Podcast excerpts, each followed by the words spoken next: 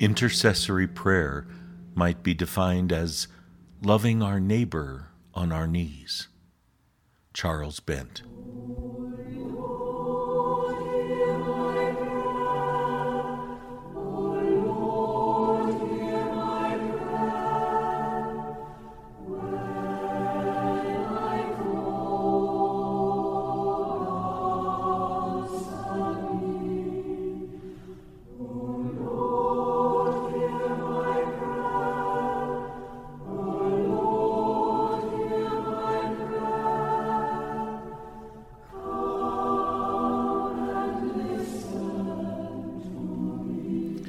Beloved of God, this is Father Michael, along with the rest of the team here at the God Minute, welcoming you to our time together in prayer on this, the seventh day of April.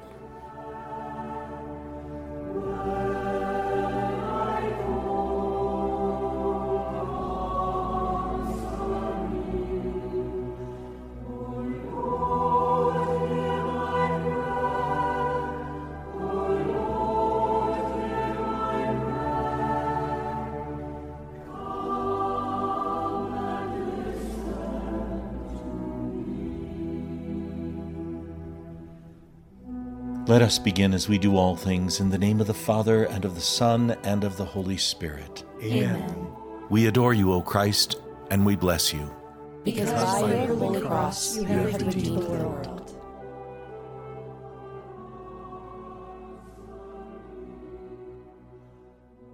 A reading from the book of Exodus, chapter 32, verses 11 through 14. But Moses implored the Lord his God, saying, Why, O Lord, should your anger burn against your people, whom you brought out of the land of Egypt with great power and with a strong hand?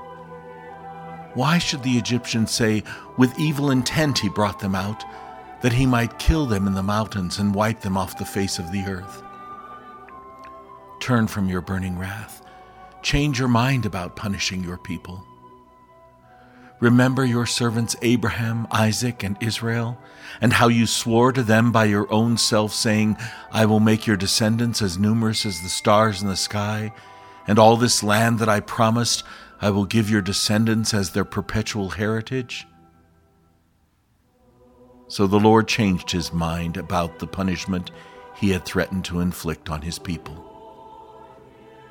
The word of the Lord. Thanks, Thanks be to God.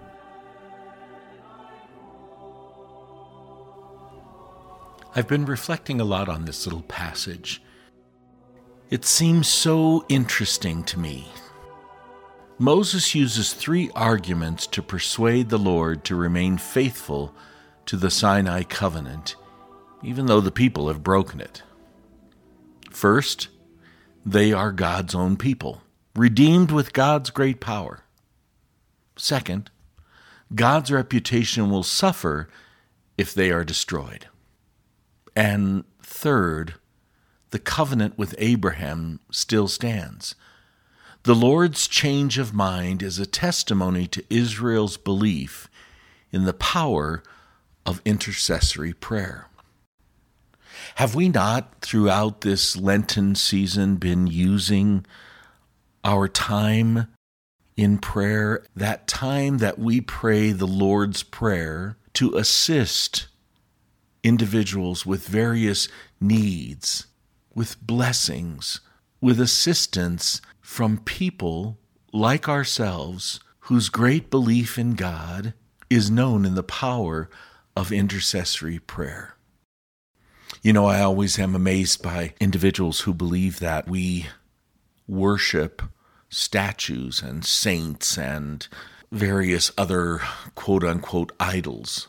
But the truth of the matter is is that those images, if you will, remind us of individuals whose prayer, whose life work, whose words and writings have led them to the feet of Jesus, have led them to the heavenly throne, have earned them the crown of victory, and awarded them the gift of sainthood, martyrdom, holiness.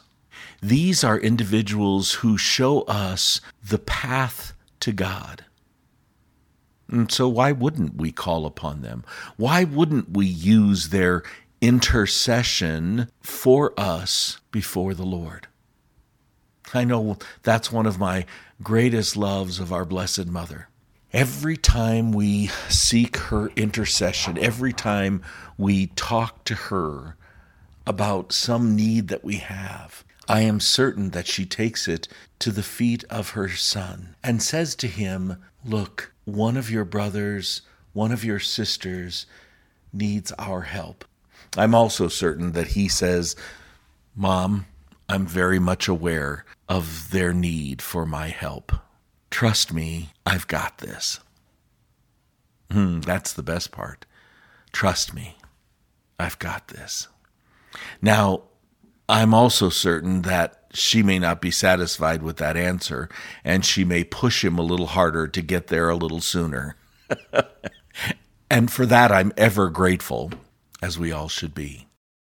Maybe it's time for us to storm the heavens and ask our Blessed Mother and all of our saints and martyrs to assist in our world today, to change the hearts of evil persons, to enable us to end this war that's happening and developing and growing in the Ukraine.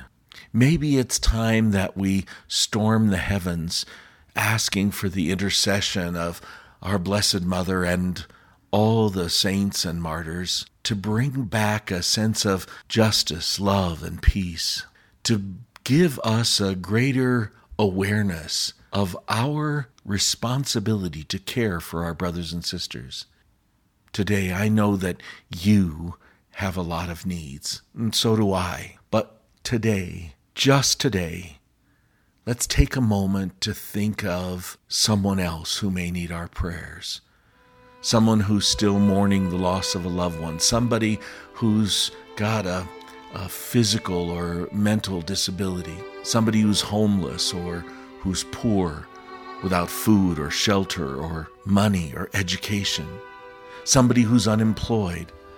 Somebody who's suffering in this war torn world of ours. Somebody who needs to know that they are loved.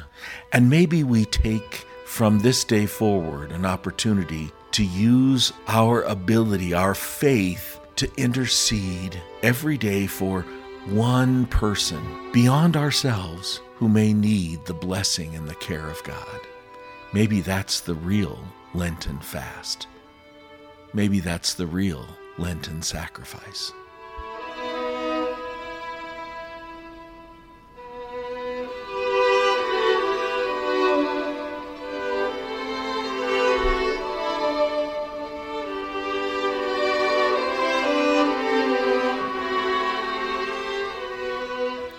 And so, with that individual intention that you've chosen, let us pray as Jesus taught us. Our Father, who art in heaven, hallowed be thy name.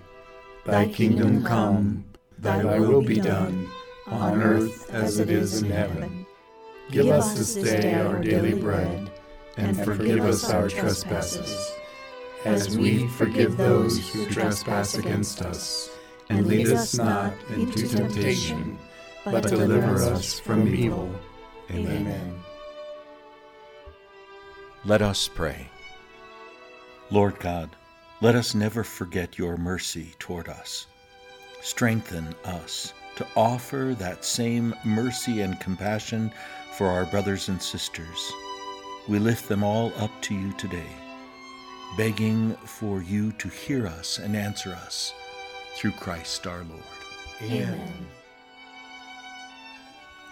And let us ask for the intercession of our Blessed Mother as we pray our Lenten prayer. We fly to your protection, O Holy Mother of God. Beneath your compassion, hear our petitions and rescue us from all temptation, O glorious and blessed Virgin Mary. Amen.